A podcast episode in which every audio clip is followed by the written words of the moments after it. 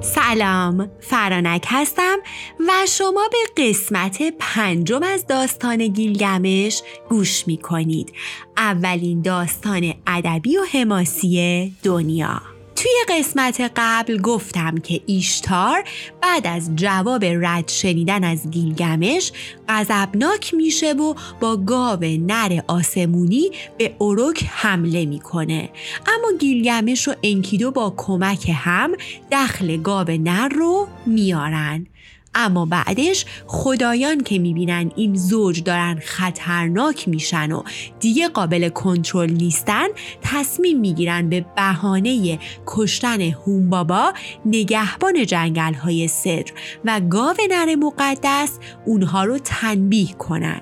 پس رأی صادر می‌کنن که انکیدو باید بمیره و بعد از اون انکیدو احساس ناخوشی می‌کنه و توی بستره بیمار. بیماری میفته بریم ببینیم توی این قسمت چه حوادثی رخ میده.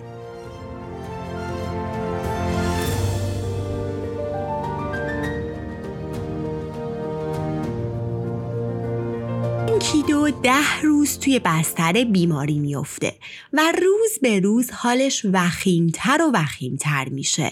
کاری هم از طبیبای دربار ساخته نبوده. روز یازدهم گیلگمش رو صدا می‌کنه و در حالی که از درد به خودش میپیچیده و رمقی برای حرف زدن نداشته به زور به گیلگمش میگه که من همیشه دوست داشتم توی صحنه نبرد و در حال جنگیدن بمیرم. اما متاسفانه تقدیرم این بود که توی بستر بیماری بیفتم و بابت این شرم سارم اما خب چاره ای ندارم و باید تقدیرم رو بپذیرم و خلاصه که با گیلگمش خداحافظی می‌کنه. گیلگمش که این ده روز مثل اسفند روی آتیش بود هر کاری که ازش برمی اومد برای بهبود انکیدو کرده بود.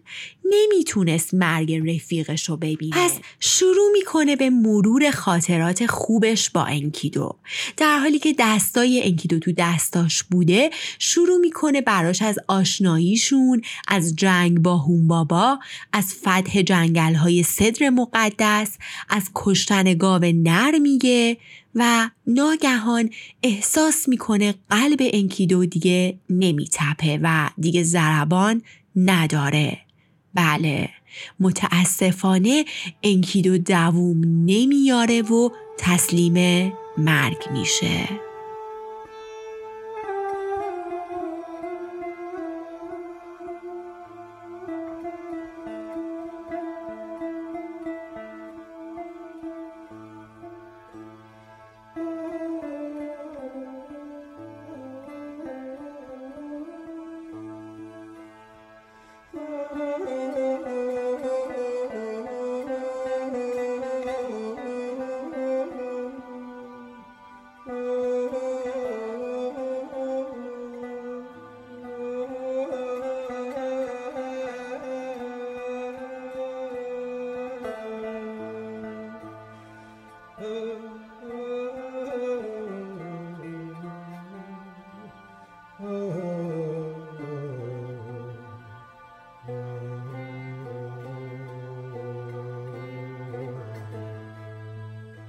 اونقدر حزم این موضوع برای گیلگمش سنگین بود که شروع می‌کنه به بیتابی و بیقراری و شیون و زاری.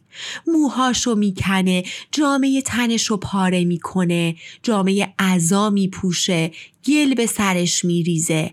هفت روز و هفت شب بالای سر انکیدو میشینه و براش عزاداری می‌کنه. اجازه نمیده کسی به انکیدو دست بزنه و اجازه خاک سپاری نمیده. تا اینکه بعد از هفت روز جسم انکیدو شروع می‌کنه به کرم گذاشتن.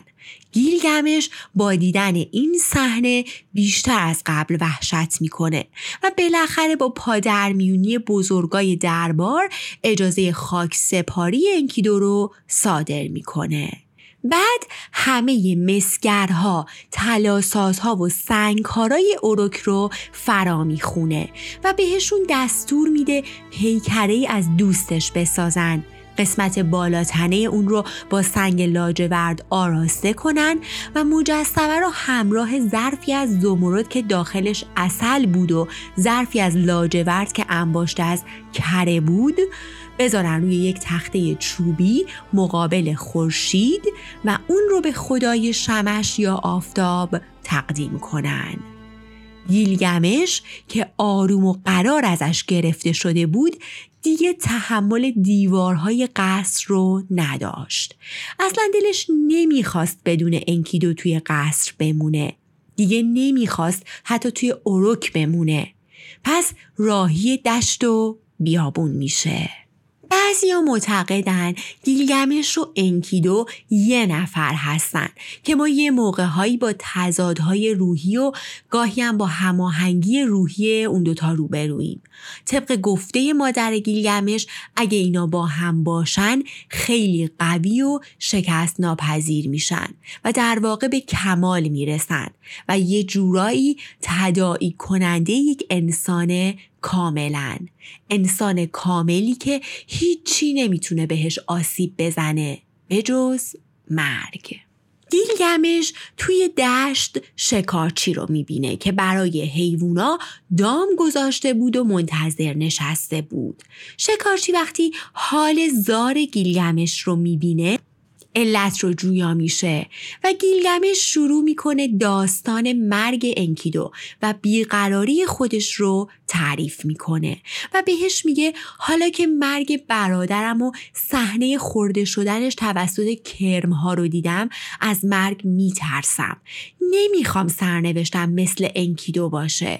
شکارچی وقتی بیتابی گیلگمش و ترس توی چشمهاش رو می‌بینه بهش میگه کسی به اسم اوتنا پیشتیم هست که راه جاودانگی رو پیدا کرده و به زمره خدایان پیوسته. پس تو می‌تونی پیش اون بری و راز جاودانگیش رو ازش بپرسی. به این ترتیب خودت رو از مرگ نجات خواهی داد.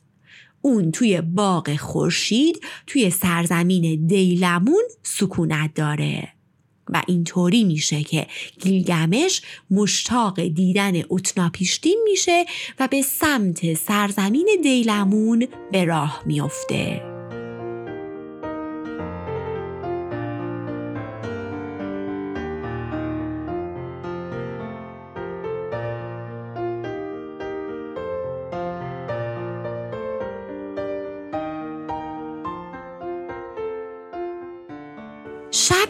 میشه گیلگمش خسته و درمونده توی دشت زیر سقف آسمون خوابش می‌بره که یهو یک خواب عجیبی به سراغش میاد. خواب می‌بینه که بچه شیری تو پهنای دشت مشغول بازی و جست و خیزه. پس گیلگمش تیری از کمانش در میاره و به سمت اون بچه شیر پرتاب می‌کنه. اما یهوی صخره نکتیز بین اون و بچه شیر پایین میاد و یه شکاف خیلی بزرگ ایجاد می‌کنه.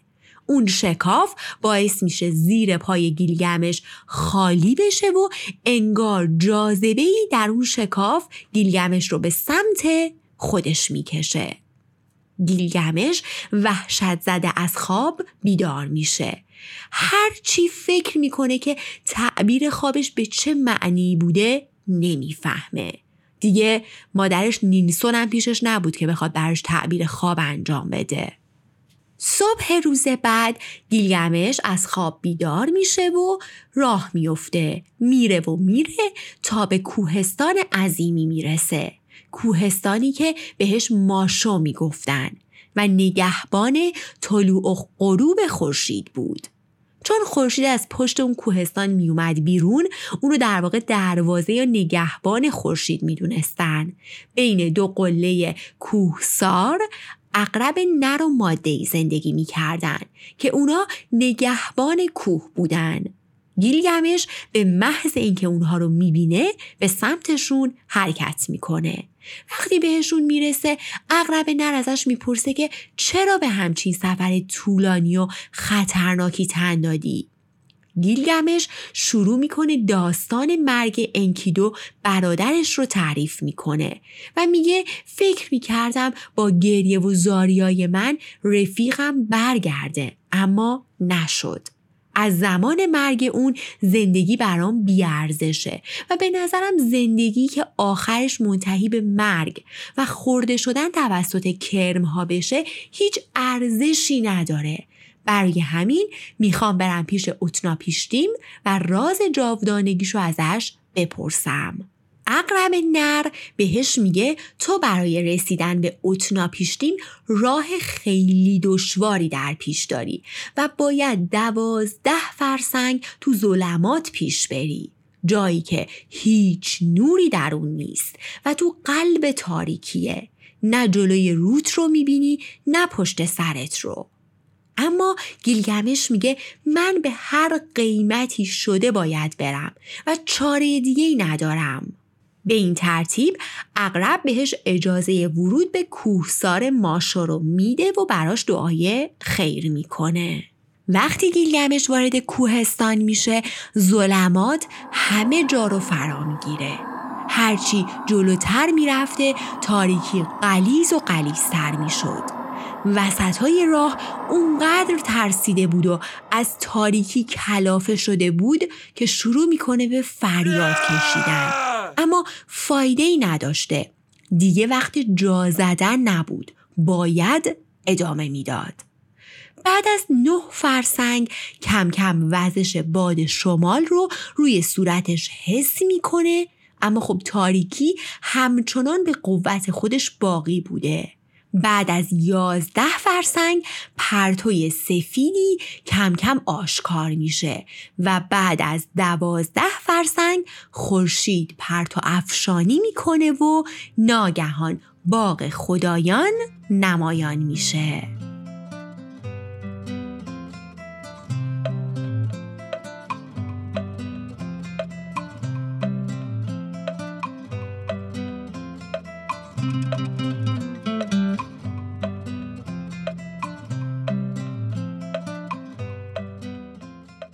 باقی پر از بوته هایی از گوهر و درخت هایی با میبه های زمردگون و برگ های از سنگ لاجورد که تلعلشون زیر نور آفتاب رویایی بود.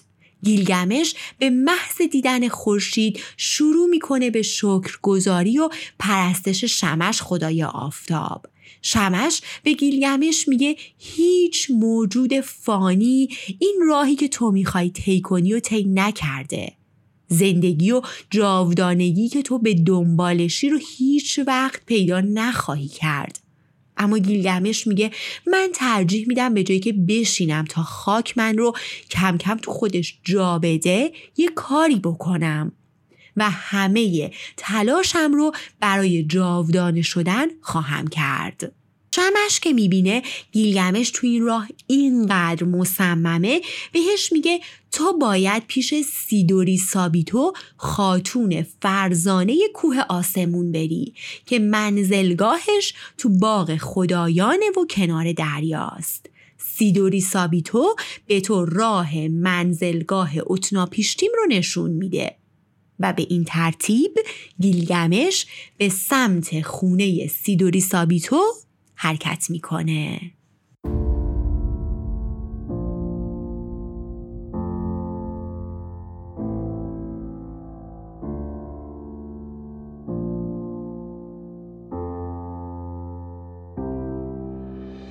این بود از لوح هشتم و نهم داستان گیلگمش.